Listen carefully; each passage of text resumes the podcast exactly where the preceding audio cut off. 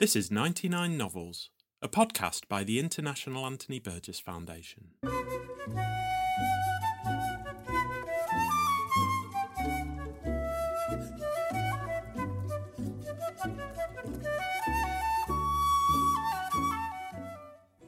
In 1984, the writer Anthony Burgess selected his 99 favourite novels in English since the outbreak of the Second World War. Never short of an opinion about books, Burgess's list is typically idiosyncratic and invites closer attention, so we've invited some of the leading scholars, critics, and writers to tell us more about each of the 99 novels. So read along with us as we explore a reading list created by one of the most original literary voices of the 20th century.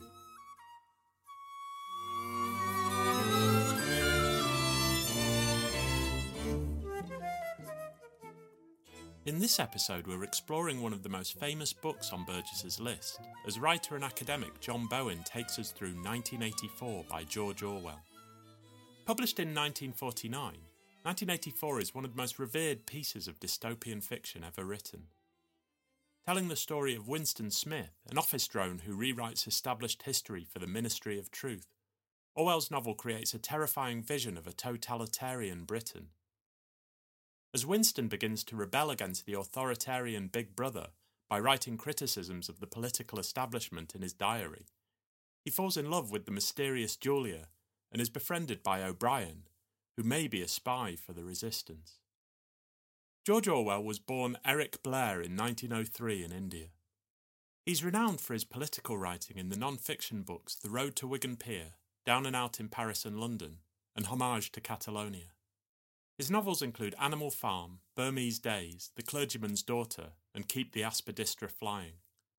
1984 was his final novel, and he died in 1950.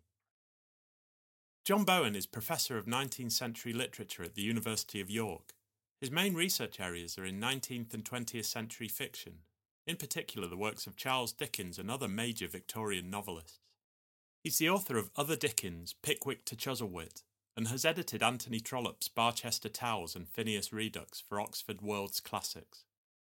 He's contributed to a number of television documentaries and radio programmes, including BBC Radio 4's In Our Time, Front Row, Open Book, Beyond Belief, Today, and Woman's Hour, Channel 4's Dickens' Secret Lover, and BBC Two's Being the Brontes.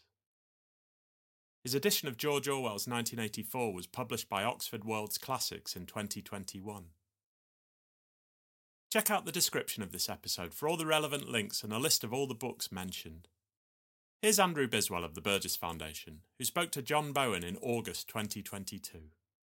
It's a great pleasure to welcome John Bowen to the 99 Novels podcast to talk about Orwell, talk about 1984, and in particular, uh, John's edition of 1984 for Oxford World's Classics.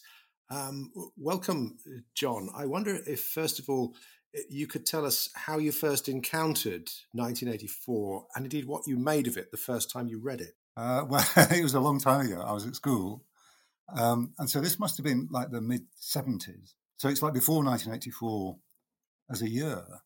Um, and of course, the moment the year happens, uh, everything's different. So then I think probably it was mainly framed. So I must have read it at school. And I think I must have really been interested in it. I remember I read quite a lot of Orwell then. I read Animal Farm and quite a lot of the political writings. Um, I even went on to read Arthur Koestler's Darkness at Noon, I think. So that I must it must have kind of got under my skin. Because then, you know, it's such a different political climate. And and often I think the question was framed as, uh, okay, does Orwell get it right? Will 1984 be like that?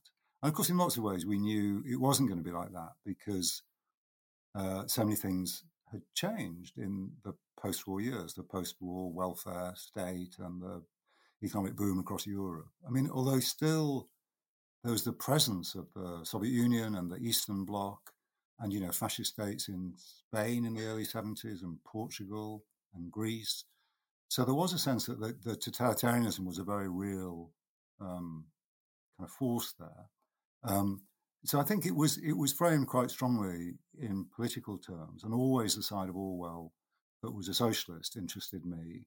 So I didn't ever read it in quite the Cold War ways that I think perhaps we were being encouraged to. Um, so that, that, was that was my sense of it. I, I, I've always found the last third of the book, I still do now, really difficult. You know, it's basically, um, you know, 150 odd pages of torture. And um, it's a tough read. I think I found it a tough read then. And like most people, I find the first, the first book and probably the second um, the most interesting. I mean, recently when I reread it for the to write the introduction to the Oxford, it was during COVID, and you know, my one bit of advice is if you're in the middle of a global pandemic, don't spend a lot of time reading a book about torture. It was because it was so miserable, you know. Uh, and of course, if you're editing the damn thing, you have to um, read it over and over again really carefully.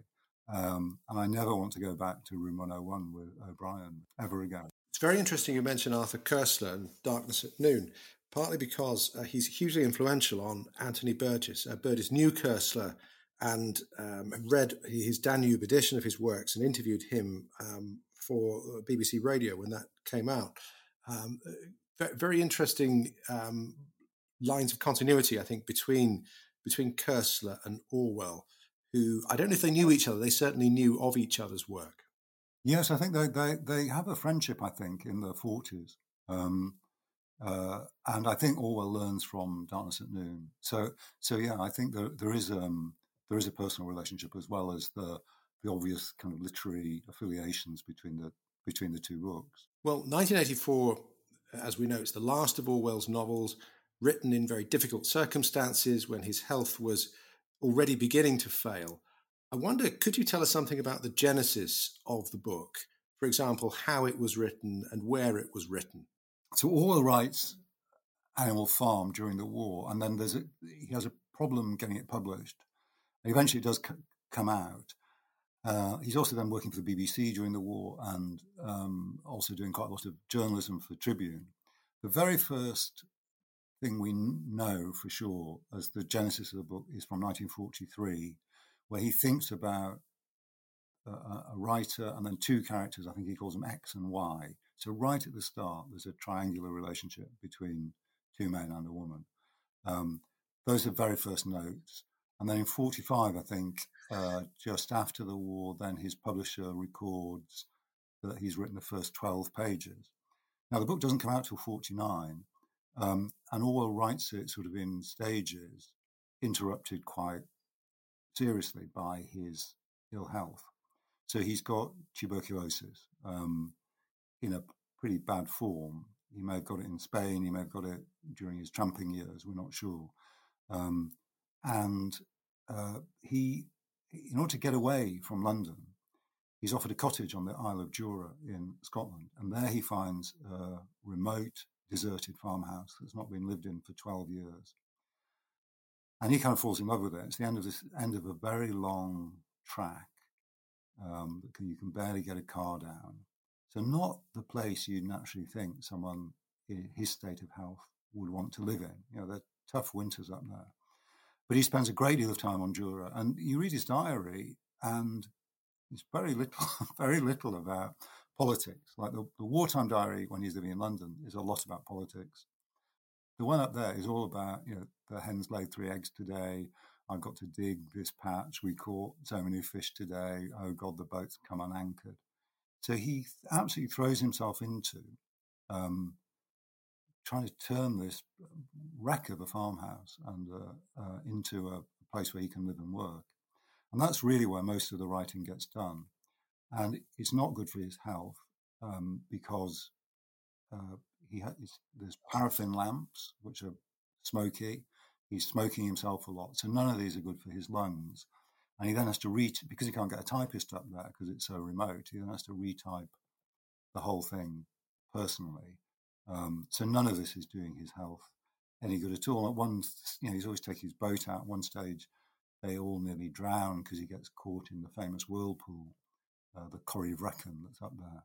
Um, so um, it, it's very much, I think, a Isle of Jura book. Um, that's where he retreats to write, um, and it works. He, he, finishes the book, but at the same time, also at a great cost to his health. Reading 1984 alongside some of Orwell's other fiction, his earlier fiction, how do you think it compares with these other novels, such as Burmese Days, Coming Up for Air, uh, Clergyman's Daughter, which I've always been very fond of, though, though few other people are? Yeah, I mean, well, in one way, I think Orwell's kind of got one plot. And the plot is this, right? Somebody is um, miserable. They're somewhere between their late 20s and early 40s. They feel their life is wasted and futile, um, and they're stuck in some way. That the people around them are pretty repellent. The food they eat is pretty disgusting. They've never got enough money, and they try and break free from it. Now, that's true about a clergyman's daughter. It's true about coming up for air. You know, it's true about keep the aspidistra flying. And they all try to break out of this grim, dull, unintellectual, physically loathsome, usually very smelly world that they're kind of caught in, they're trapped in. They all try and get away from it. The clergyman's daughter, you know, there she um, does all the things that Orwell does. She kind of walks out, losing her memory, and then she does goes hop picking. She tramps around, but in the end, she returns to the grim life that she began with. And in a way, that's a bit like 1984 too. You know, 1984, he's in middle life. He feels he's messed his life up. He's stuck in a, you know, tedious, just about, you know, okay job. Hasn't got enough money. Food is awful. Everything smells. The people he works with are repellent. And he tries to burst out of that with the romance with Julia. But then, of course, you know, he gets his comeuppance and uh, is captured and uh, busted. So, so in a way, you know, the settings are so different, but and of course the politics is much more explicit in 1984 than in those earlier books. But the fundamental plot, uh, or the kind of stance, the, the character, and this attempt to break free and the failure is is absolutely, you know, continuous. I think through through almost all his fiction. It's very interesting. Burgess in 99 novels, he makes two big claims about 1984. First of all, he says it's a comic novel, comic in the sense of yoking together a kind of documentary account of shortages and gloom in the post war era and the idea, the impossible notion, he says, of British intellectuals taking over the government of the country. Uh, and the other thing he says, it's not a perfect novel um, on the basis that he says it's too didactic to be considered a novel at all. Uh, interestingly, he says the same thing about A Clockwork Orange later on. Um, but I, I, wonder how fair uh, any of that commentary is. What, what, you think of the notion of the comic novel, but also the, the novel that's sort of too didactic and is kind of um, uh, unbalanced or overbalanced by that. Yeah, I mean, there is a kind of grim brio about 1984. You know, I mean, yeah, uh, there are some, you know, the bits where, you know, they're doing the physical jerks in the morning, and Winston hasn't touched his toes in several years, and this uh, he's being harangued from the TV screen to do so, um, or you know, he has to invent at one point um, Comrade Ogilvy, who is the kind of the a bit like Stakhanov in the Soviet Union, the kind of perfect model worker. So, in order to, when as part of his job rewriting um, newspapers. Um, he, he, thinks the easiest way to, to cover up this story he's got to get rid of is just to invent a completely fictitious person being given an award. And that's a very nice comic, comic satire of the Soviet Union and, and funny. And also, there's bits like where Julia falls asleep um, when he's reading out. So he gets this, you know, this document that will reveal the truth about the society, and he's makes great uh, sacrifices to get it and starts to read it out to Julia, who then promptly falls asleep. So th- there is that. I wouldn't generally think of it as a, a comic novel, I don't think. I mean, it, it is, uh, I mean, I see it as, as, much more like a gothic. It's a gothic novel. It, those are the emotions, terror and horror, the gothic, great gothic emotions that it deals in. Um, but there is, you know, a kind of teeth clenched, um, grim wartime kind of humour to it, as there always is with, with Orwell, and a kind of relish for disgust. I think that that that's true. Um, whether it's a failure, I mean, I, it's hard. I think you know, novels, in a way, are such a the novel as a form is so capacious um, that it's very hard to say something isn't a novel. because almost anything, almost anything can be in a novel. You know, it's not like you can say something isn't a pastoral poem or isn't an epic uh, because there are clear generic um, needs and requirements for those. But, I, but a novel, I think, is pretty elastic in what it can conclude. Also, I mean, I'm not so sure it is that didactic.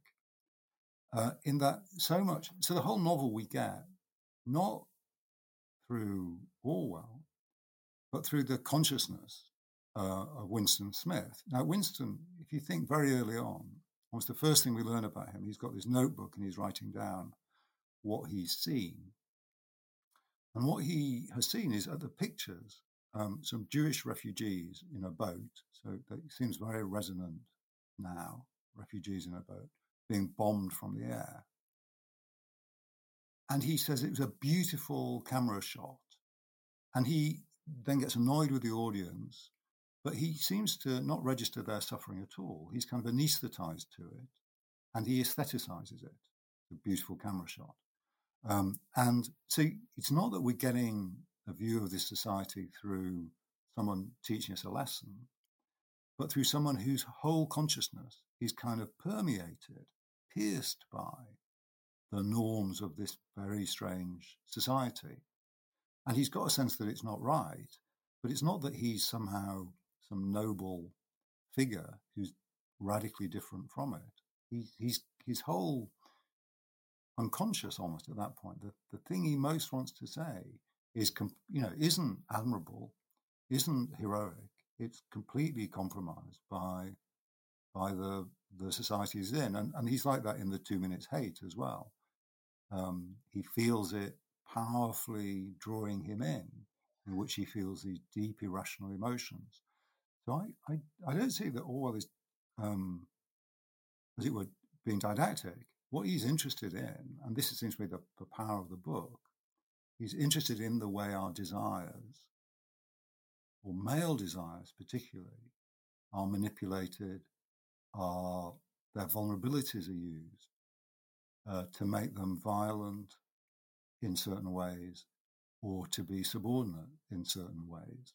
So that, that seems to me um, as it were, the psychological interest or the psychological complexity or the novelistic kind of achievement of it. Um, so, so I don't think. Um, I mean, um, well, I mean, one reason we might not think of it as didactic is that the lessons that people have drawn from it have been so very different. So some people draw very conservative lessons. You know, it's a moral tale about how bad the Soviet Union was. Orwell himself, of course, uh, says everything he's been written has been fa- in favour of democratic socialism. So, so, that, so if if it were a clearly didactic book, then I think there'd be much more consensus about what it is that it's teaching us. Um, but but there are radical doubts, I think, about what that teaching is. So, just to take another example, at the very end of the book, there's an account of Newspeak, and that's unintegrated into the story. But the position from which it's told sounds like it's from a society um, well beyond and utterly different from the society that we see in 1984. So um, Margaret Atwood has, has, is claiming that that shows that it won't last forever, the world of Big Brother, uh, and this perpetual kind of stasis of war between these three states. Because where else could this have come from but from a society that had gone beyond it. Um, now, one doesn't have to buy into the whole optimistic reading of that, but it also um, disturbs, I think, any simple sense that this is a didactic novel, because it's very unclear at that point what it is we're supposed to infer about the relationship between that appendix and the main body of the text. So, so I think so. I think Burgess is kind of interesting. He's provocative as as always. He's. I'm glad he points out bits of comedy because they're they're they're there and they're often uh, ignored by rather po-faced commentators. But but didactic, I probably would push back against. I think you make the argument in your introduction that there are very prominent um, examples in the novel of uh, of Gothic writing, which I think haven't often been noticed or, or, or connected uh, by other people who've uh, who've written about it and commented on it. And I wonder if you could say a, a bit more uh, about where you find them and and how those examples of uh, you know sort of dreams and the the elements of Gothic build to make the novel, as you've argued, anti-realistic. Yeah, okay. I wouldn't necessarily say it's anti-realistic. Um, so, so, so one way of thinking about the Gothic is it's, as it were, not not realist. But it may be that that that there are ways in which it got affiliations to both. But let me do the Gothic stuff first. Okay, so Winston thinks of himself as being like a ghost, like already dead, and a monster. So those are things that he he you know that's that's how he thinks of himself. Um, there's lots of very odd, strange um, powers in the book. So if you think so, the the emotions of the book terror, horror. These are the Gothic emotions. The sense or feeling of being trapped, of not having choices, of things already being decided beforehand. So in his relationship with O'Brien, so O'Brien is the, the torturer, um, it seems to be that they've got, it seems from the novel that they've got a telepathic relationship. Uh, so that, that um, Winston dreams seven years before he's being tortured by O'Brien, of that torturing. And also, O'Brien knows that he's had that dream. He says, Oh, you remember in your dreams when you had that. So either the thought is that he's got a telepathic relationship with him, or that he's somehow implanted that in his head. So this is all very strange, and on the whole, doesn't get get talked about very much. So free will is weak in it. There's these strange anticipations, recurrences, prophecies, there's a constant threat of surveillance. People are separated off from something very important to them, like the past and their family. They feel like they're a living corpse, Winston does. Um, sexuality in Gothic is kind of repressed and perverse. Spaces are dark and frightening or solitary and then suddenly burst in on. The self is kind of besieged by threats to its bodily integrity and freedom. Now, all those are true of Gothic fiction, and in spades, they're all true of, um, of 1984. And, you know, there isn't some Gothic castle, but there is the Ministry of Love, the most frightening place, this which is guarded by lots of armed guards and has got cellars in which you're tortured. So, so this, I think, is, is where the whole colouring of the book um, looks Gothic and draws on the Gothic tradition. And that's where it gets lots of its power. And of course, people often think of Gothic as not being a political not being a political kind of form, it's an escapist form. But of course, Gothic arises in particularly strongly in the late 18th century, around the time of the French Revolution, in which the terror, the political terror, is matched by the fictional terror. And of course, it's also one of the prime ways that people explore perverse sexuality. And this is characteristically, that's also true of 1984. Now, so that's the general Gothic colouring of the book in a way. But there's a particular kind of Gothic called paranoid Gothic, which is usually where you get a triangular relationship between two men and a woman, in which the affective or emotional or sexual relationship between the two men becomes much more powerful than the heteronormative or heterosexual one between the man and the woman. So if you think in um, Mary Shelley's Frankenstein, there's Frankenstein, the creator, and then the monster, and then he, then Frankenstein's wife Elizabeth. And the two male creatures, are, you know, Frankenstein and the monster, are bound together in this incredibly intense relationship of kind of loathing, but but linkage. Uh, and it ends, or, or one key moment is where he says, "I'll be with you on your wedding night," says the creature, and kills Elizabeth. So the woman dies through the through the, this intense bond between the two men. And, and, there are many versions of that in other fictions, like Dickens' Mystery of Edwin Drood, for example. And that, in some ways, is quite similar to O'Brien's intense relationship with with Winston. So the first time Winston sees him, he doesn't know if he he finds him very handsome. He just wants to have a relationship with him. He doesn't he doesn't care really whether he he'll sacrifice himself in this, but he just wants to have an intense relationship with O'Brien.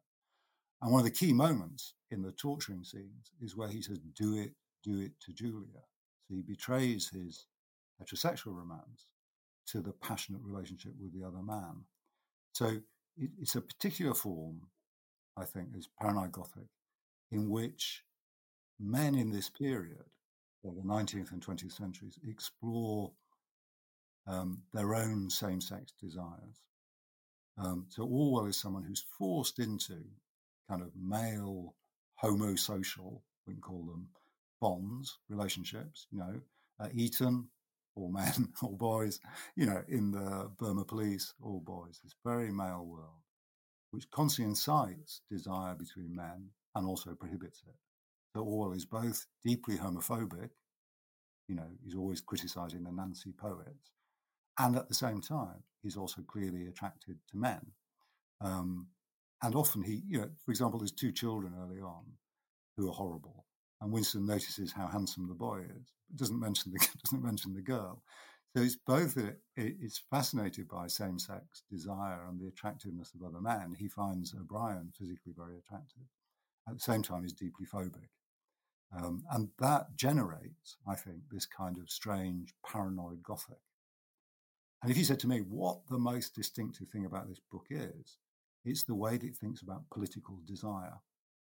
So some people see it as a book about politics, um, but if you think of it as a novel that wants to explore from a literary point of view um, politics, it's interested in the way that our desires are mobilized in politics. Why is it? You know, what is it that leads to the two minutes hate or our aesthetic pleasure when we see um, someone being a, a boatload of refugees being bombed? These are the really disturbing questions that, that Orwell's puzzling about. And it's about, particularly about male desire um, within male political desire, I think, um, which is so disturbing, both in its big manifestations. You know, it ends with him saying he loved Big Brother, so he loves another man. Um, so it's, it's, at that level, but also on the day to day, or also the much more intimate level of the kind of torture that Winston has to suffer uh, in the last third of the book.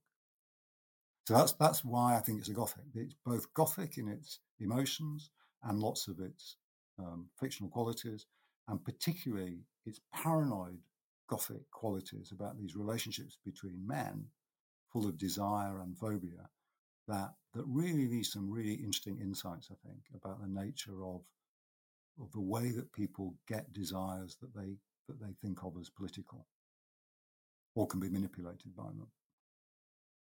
It's a compelling argument and one that, that you, you, substantiate with um, uh, you know, very persuasively lots of evidence where you say that it is at heart a love story.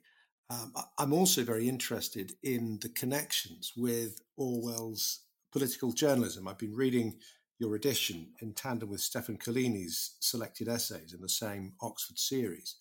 Um, and I wonder how far you think 1984 was shaped also by Orwell's experience of the Spanish Civil War, indeed the Second World War. Yes, of course. I mean, you know, he's someone who is a socialist, but but Spain, I think, teaches him.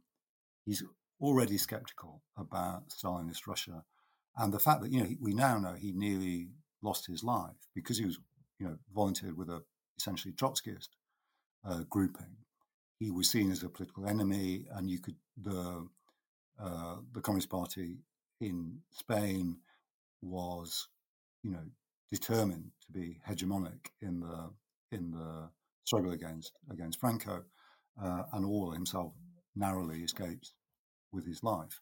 So that's very deep in in him.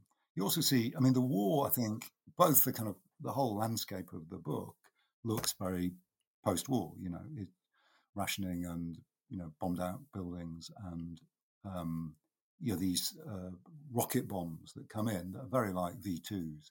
So all is clearly drawing very deeply on just what it was like living during the during the, the war in London and also after the war when rationing, of course, continued and there were terrible food shortages and um, and it was very cold and miserable. So he draws on all that misery uh, and also and also his deep political skepticism about about Stalinist Russia and wanting to try and think the possibility of um, of a different kind of socialism. I mean, part of the strangeness, though, of 1984 is the fact that the dominant ideology of, um, as it were, the, the of the airstrip one, which is where he's living, and Oceania, is called INGSOC, which is short for English Socialism. Um, so, so all things, you know, he he he both is. You see in his political writings, you know, passionately committed to English socialism, but also then the degenerate version of that is also um, the leading kind of thought framework uh, for this absolutely hateful state. Um, so it is. I mean, it, it's really interesting reading his political journalism next to 1984. But I think what's distinctive about the novel is it's a literary investigation. So, as it were, Orwell probably know, until that point, you kind of think the politics isn't deeply there in the fiction, you know, not in Clergyman's Daughter, say, or or coming up for air. There isn't, you know, uh, they're two separate realms, as it were, that he's doing. And I think um, what's so striking about 1984 is it's both fully literary, right? It, it's kind of like his other novels, but it's also saturated with the, his his politics too, his political thinking in the journalism of the of the of the forties in particular. I wonder if we can say something about the the literary roots of the novel. Um, I wonder how far does it emerge from Orwell's study of, of the forms of utopia and dystopia, and how far uh, is it an extension of the subject matter of Animal Farm? Yeah, I mean, so I won't say anything more about the Gothic, but that's clearly one thread that, sure. that feeds into it. Um, there's also, also, of course, Swift. I mean, he loves Swift, um, and the kind of satiric edge of the book, I think, you know, draws on that. That, and he writes very well about Swift. Draws on on that tradition too. Um, there is a a really interesting novel um, by Zamyatin, uh, Yevgeny Zamyatin, called We that Orwell takes some trouble to find. It's not translated into English, I think, so he reads it in French translation, um, which has lots and lots of anticipations of 1984. So Zamyatin was a Bolshevik. He gets arrested um, under the Tsar, so he's an old Bolshevik. Uh, he, he, then is a, one of the earliest dissidents in the Soviet Union and um, gets arrested again. And I think he's imprisoned in the same prison by, by, by the communists. And so he writes a kind of dystopia in the future in which everybody is visible to each other all the time because they live in glass houses. And the character, again, a strange, mysterious sexual woman, takes him off and um, and suddenly he break is broken from his kind of mindless conformity. Uh, so this, you see, lots and lots of parallels there. And there is, in fact, a new translation came out a couple of years ago. The one I tried before was was quite difficult to read, but the new translation is much better, and you, and you see how closely that links to Orwell. So Orwell is interested, is interested in um, utopia and dystopia. He's very interested in H.G. Wells, and they quarrel actually in the war, but they know each other, uh, and he's saturated in Wells, in early H.G. Wells. Um, also, of course, he knows uh, Brave New World um, and, and, and other writing. So it's it's partly he's drawing on that tradition, I think, um, but then inflecting it all the time in quite distinctive ways. I think. Do you think Orwell is being too pessimistic when he presents this society, this future society, in which dissent has been almost entirely quashed, and uh, the possibilities for resistance are so constrained because there's there's a whole class of people whose job it is to to carry out this this surveillance, this constant surveillance of uh, of almost everyone, certainly of the, the the bourgeoisie, as the novel presents it. Well, I mean, short answer is yeah. I mean, I think he he um, he does underestimate it, but I mean, having said that, um, you know, North Korea I wonder what it's. We don't know about North Korea and about dissent there, um, and it may be that we might not find out even in our lifetime. Um, but it will be interesting to see what, if any, dissent there is there. Um, or in Nazi Germany, um, particularly you know during the war years, one would think internal dissent would be astonishingly difficult there. Um, but the, but the more general point, I think, is that um, it's sustainable over a shortish period. But in the case of North Korea, that's a shortish period so far of 70 years. Um, but there are always internal or internal contradictions and or external threats.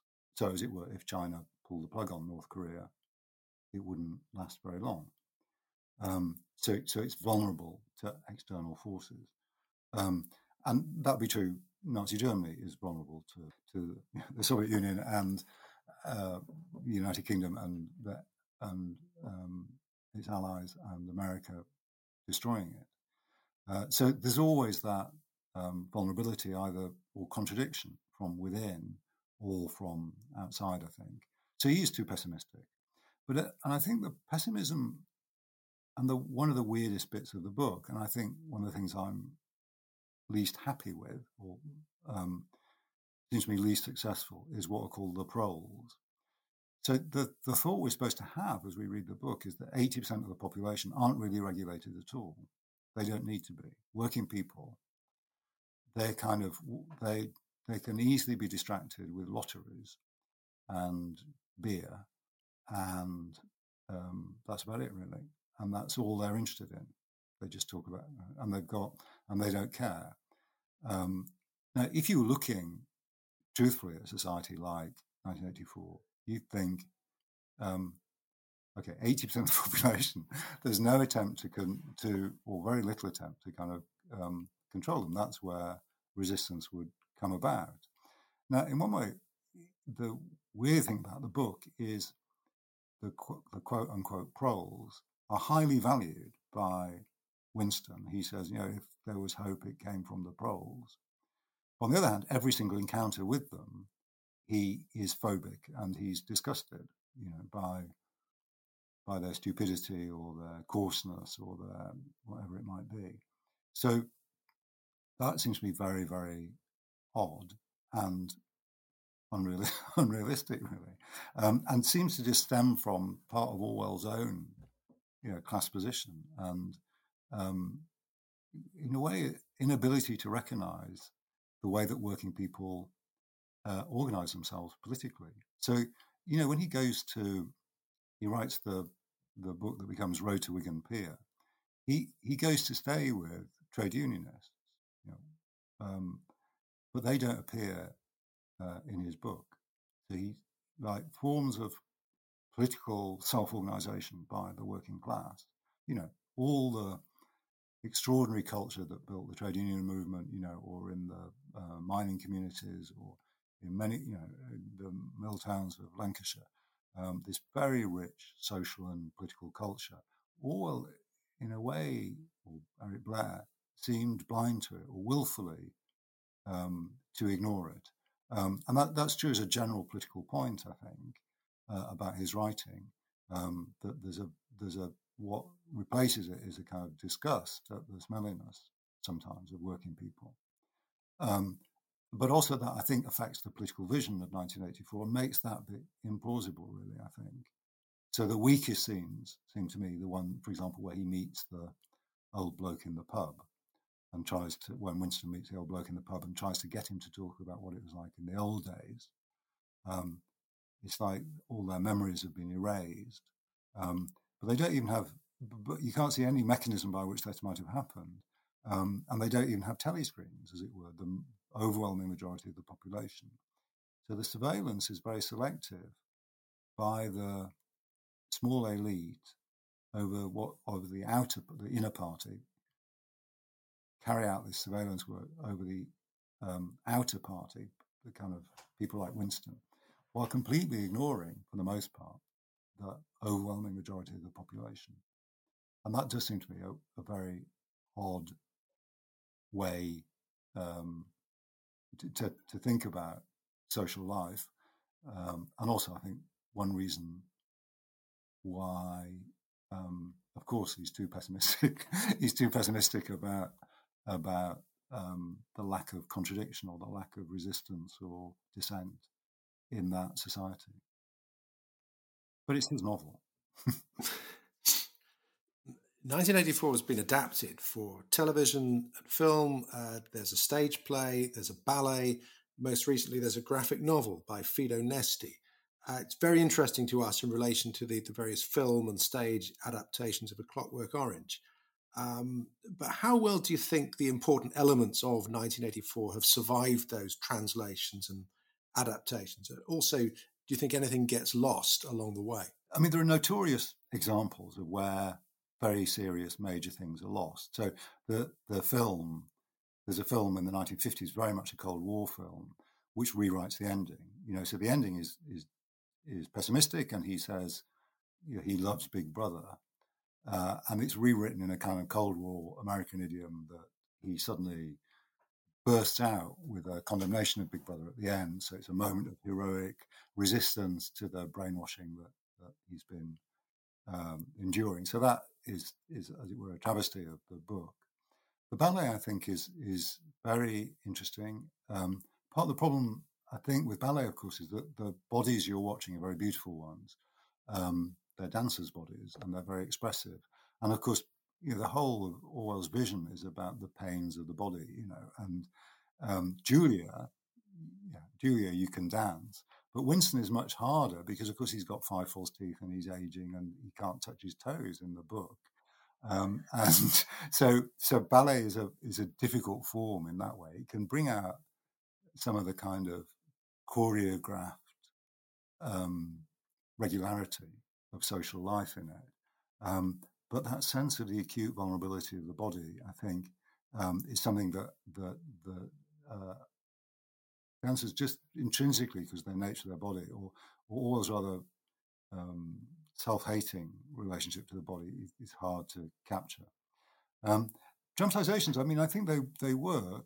I think the what perhaps they lose is, you know, I talked earlier about the way that we first see we kind of get into his head, into Winston's head when he's filling his writing his diary, and you realise just how kind of tainted or corrupted he's been by the society he's in from that response to the the bombing of the ship. And that I think is much harder to dramatize, those psychic processes. So everything, as it were, in the novel comes through Winston or through Winston's consciousness. And that, of course, because dramas necessarily externalize things, they want action rather than thought. Um, that sense of the sheer strangeness of Winston um, and just how perverse his imagination is. You know, when he first sees Julia, he said he wants to flog her to death with a rubber truncheon. He wants to shoot her full of arrows like Saint Sebastian. So that deeply perverse erotic desire, well, it's fine. You can do it on the page. Um, that's much harder, I think, to dramatize. Um, so some of the, the darker, weirder stuff um, the strange things that happened to Winston's consciousness, the strange feelings, you know, the memories that he has of his mother, which seem to me so interesting, um, and that lead to an extraordinary bit later on where he's imprisoned, um, and a drunken, disgusting woman comes in, asking what his name is, and he says Smith, and she says, "I'm Smith, I might be your mother," and then she vomits all over him, and Winston thinks, "Oh yeah, she might be." because he'd lost his mother earlier, but never knew what happened to her. So moments like that, I think, um, the the haunted side of um, Winston, the mother fixated one, the one with strange memories and dreams, um, and perverse desires, those I think are much harder to dramatize, and the and the, um, uh, and, and as it were, you, you get it much more powerfully in the book. So it's, a, it's more disturbing, I think, the book than than its adaptations. The other thing I wanted to ask you about in relation to Orwell was was Dickens. Knowing that you've published very widely on Dickens, and also having read Orwell's long essay um, expressing his enthusiasm for um, certain parts of the Dickens canon, especially Great Expectations, as I remember. Um, I wonder whether you you find any um, elements of that uh, enthusiasm that he had for for Dickens translating either into this novel or any of his other fiction. Yeah, I mean, he, I mean, it's a great essay, I think, on Dickens. The one, um, and he's obviously absolutely inward with it. He's got an amazing range of reference across the the body of the work. Um, he's a you know great literary critic, and one thing he was going to write uh, just before he dies was a piece on um, evil in war, and I I so regret that he never did that because I think it would have been very acute. Um, so yeah, with Dickens, uh, I think there's a I don't think there's a lot in 1984 that you think of as Dickensian. Um, uh, wh- where I think one of the great claims that he makes in the essay I don't think is quite right is he says Dickens is basically a change of heart man, right? so that um, in a way he's depoliticizing. He thinks in the end, you know, a bit like Scrooge. So Scrooge is the example. So Scrooge is this miserable capitalist, and then he has a change of heart. Right, the spirits make him change his change his you know, feelings, and all is well. And Orwell generalizes that across the whole canon of Dickens and says he's basically a change of heart man. He's not interested in structural change or political change. Um, he just thinks that somehow you'll make people um, kinder or nicer. I don't think that's true. I think Dickens is much more complex and subtle than that. Um, yeah, he borrows in the earlier fiction. I think like um, he borrows names from Dickens. So Mrs. Creevy um, in Clergyman's Daughter, I think. Um, you know, obviously there's Miss La Creevy and Nicholas Nickleby. Um, part of the kind of comic grotesqueness that Orwell can do quite well um, is, I think, derives from Dickens, but it's probably inflected, I think, through George Gissing, who's a kind of also a great admirer of Dickens, but also more sort of um, grim and miserable and disgusted, really. Um, I think you know, Dickens loves popular life. He loves it and he knows it and he celebrates it and he finds virtue in it. Um, whereas I think Orwell, for all the class reasons, the, the, the way he was, you know, from his, his history, finds that a much harder thing to do. Um, there isn't that celebration of popular life and the ethical goodness often of of working people or people um, who are you know if in if you're in a Dickens novel and you want help, you ask the poor and they'll help you. Whereas whereas in whereas in Orwell they'll probably vomit all over you. One last question, which is the question that, that ends each episode of the 99 Novels podcast.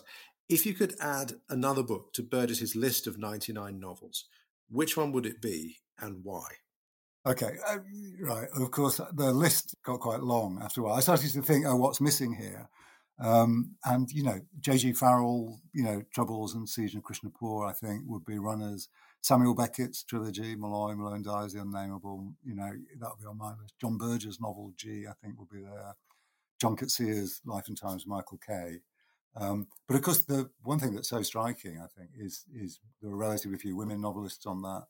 Um, no Rosamond Lehmann, no Penelope Fitzgerald. I mean, Penelope Fitzgerald offshore would be a strong contender, I think. Molly Keane's Good Behaviour would be a strong contender. Um, my favourite recent thing, although it's probably more short stories than a novel, is Eve Babitz's Slow Days, Fast Company, which is wonderful. But I think having gone through all those possibles at one point, as I've been thinking about it, I think probably it would be Jean Rhys's Wide Sargasso Sea, um, which is such you know, it's 66 it comes out, but it, it seems still to be ahead of us, you know, so, uh, oh God, so richly anticipatory of so much that comes after in terms of thinking about, you know, fictionally, you know, formally innovative. It's, you know, it's interesting in the, uh, you know, it's, it's thinking the post-colonial, you know, in, in this most kind of deeply idiomatic way uh, it just seems to be astonishingly kind of prescient novel, just out, out of nowhere, really, um, and and still immensely rich. And so many, so many novelists have read Jane Eyre and, and been dominated by it or repeated it. And she radically uh, rethinks that absolutely canonical, you know, text in in world literature from a, a t- you can never read it in the same way again. So I think Jean Rhys's Wide, Sargasso Sea, I would finally plump for. Well, you've been so generous. You, I think you, you should have all of the novels you've mentioned uh, as well. okay, um, thank you very much. Th- th- thank you, John. That that's been uh, fascinating and has really uh, opened up the, the book for, for me and I'm sure uh, other people listening. Thank you very much. Oh, it's been an absolute pleasure. Thank you so much for asking me.